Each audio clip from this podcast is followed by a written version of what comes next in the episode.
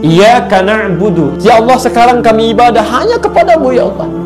Wa iyyaka nasta'in dan sekarang kami punya persoalan dalam hidup. Kami mohonkan solusi hanya kepadamu. Ketika Anda mengucapkan kalimat itu, hadis qudsi di Abu Daud nomor hadis 649. Idza qala al-'abdu, kalau seorang hamba sedang salat, lantas dia mengucapkan kalimat iyyaka na'budu wa iyyaka nasta'in Ya Allah, sekarang kami ibadah hanya untukmu dan sekarang kami bermohon solusi hanya kepadamu. Lihat jawabannya. Kalau Allah Azza wa Jalla.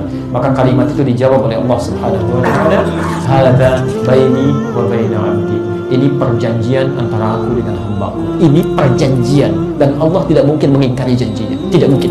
Ini perjanjian antara aku dengan hambaku. Wali abdi dan untuk hambaku kalau benar sholatnya, kalau benar sholatnya, masalah apa pun yang dia minta sekarang, aku akan kabulkan.